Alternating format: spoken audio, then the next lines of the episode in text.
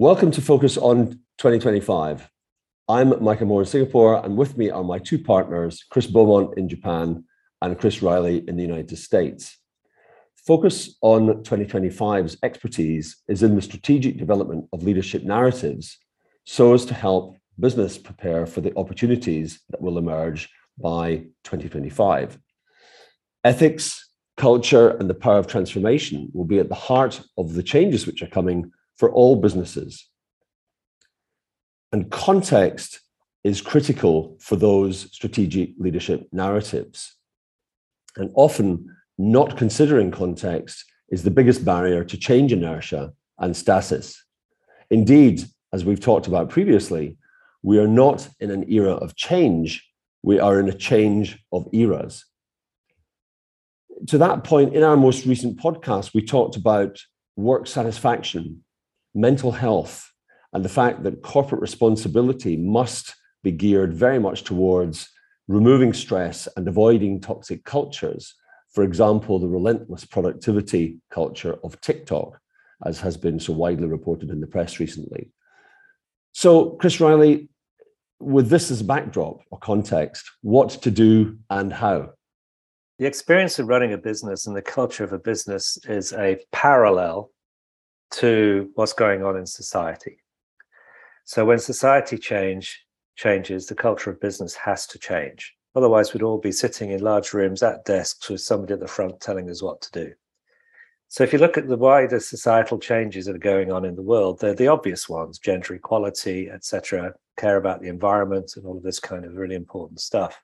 So unless the culture of a company reflects that, it's going to be out of sync with society itself a friend of mine called Eamonn Kelly, uh, who's a wonderful strategist. Uh, he's now at Deloitte. Uh, but he he once pointed out that if you've not got your inner values aligned with how you express yourself in the world, you are mentally unwell, and as a consequence, most corporations in America are mentally unwell. And I would kind of totally reflect that, which is you have to align the corporate culture, you have to align the experience of work, you have to align the way you treat human beings with how you want to be seen in the culture and how you want to react to the culture. So, this to me is like a very interesting subject, which could go way longer than three minutes we have today.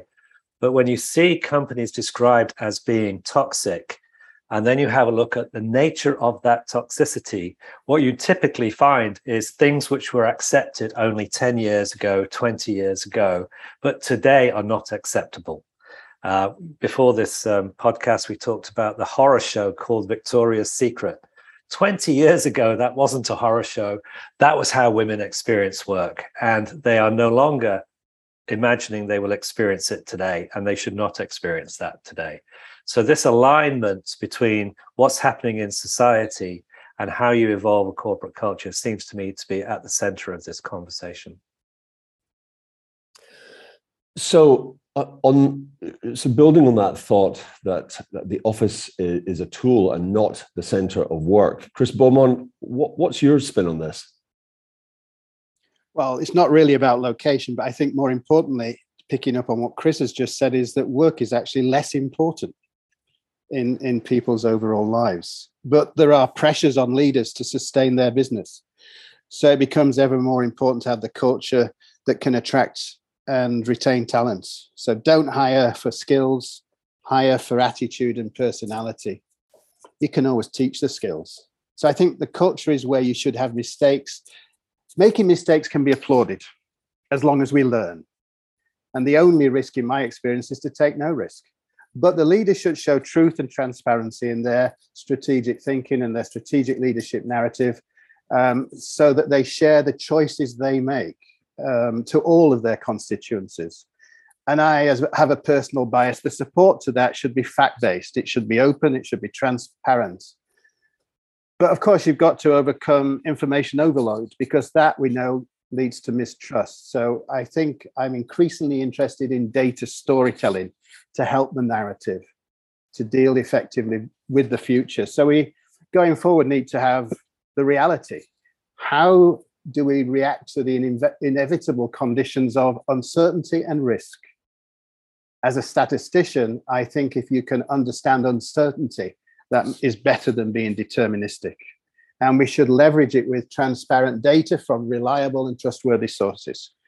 And of course, there will be disputes, but settle them quickly. Don't fan the fire. Work through disagreements effectively. Uh, for me, it's never going to be a debate in school. And we also have to think how are we going to help our people gain new skills? So we have to redesign work so that it's continuously learning. It's going to be collaborative, it's going to be multi, multidisciplinary. And then if you say what is good work, then maybe you need to pivot and think about evidence of community, uh, cohesion, and social infrastructure. That's the context that can mitigate against shocks and maybe enhance our resilience. Um, we just have to counter inequalities, in my view, and be more collaborative and more part of a community.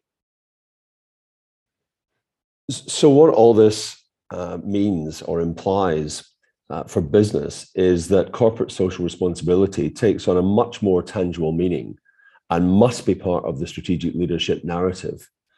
Uh, and this really reinforces a new urgency for strategic narratives, which are grounded in a positive vision of sustainable business beyond 2025. And that is something we will continue to discuss on Focus on 2025.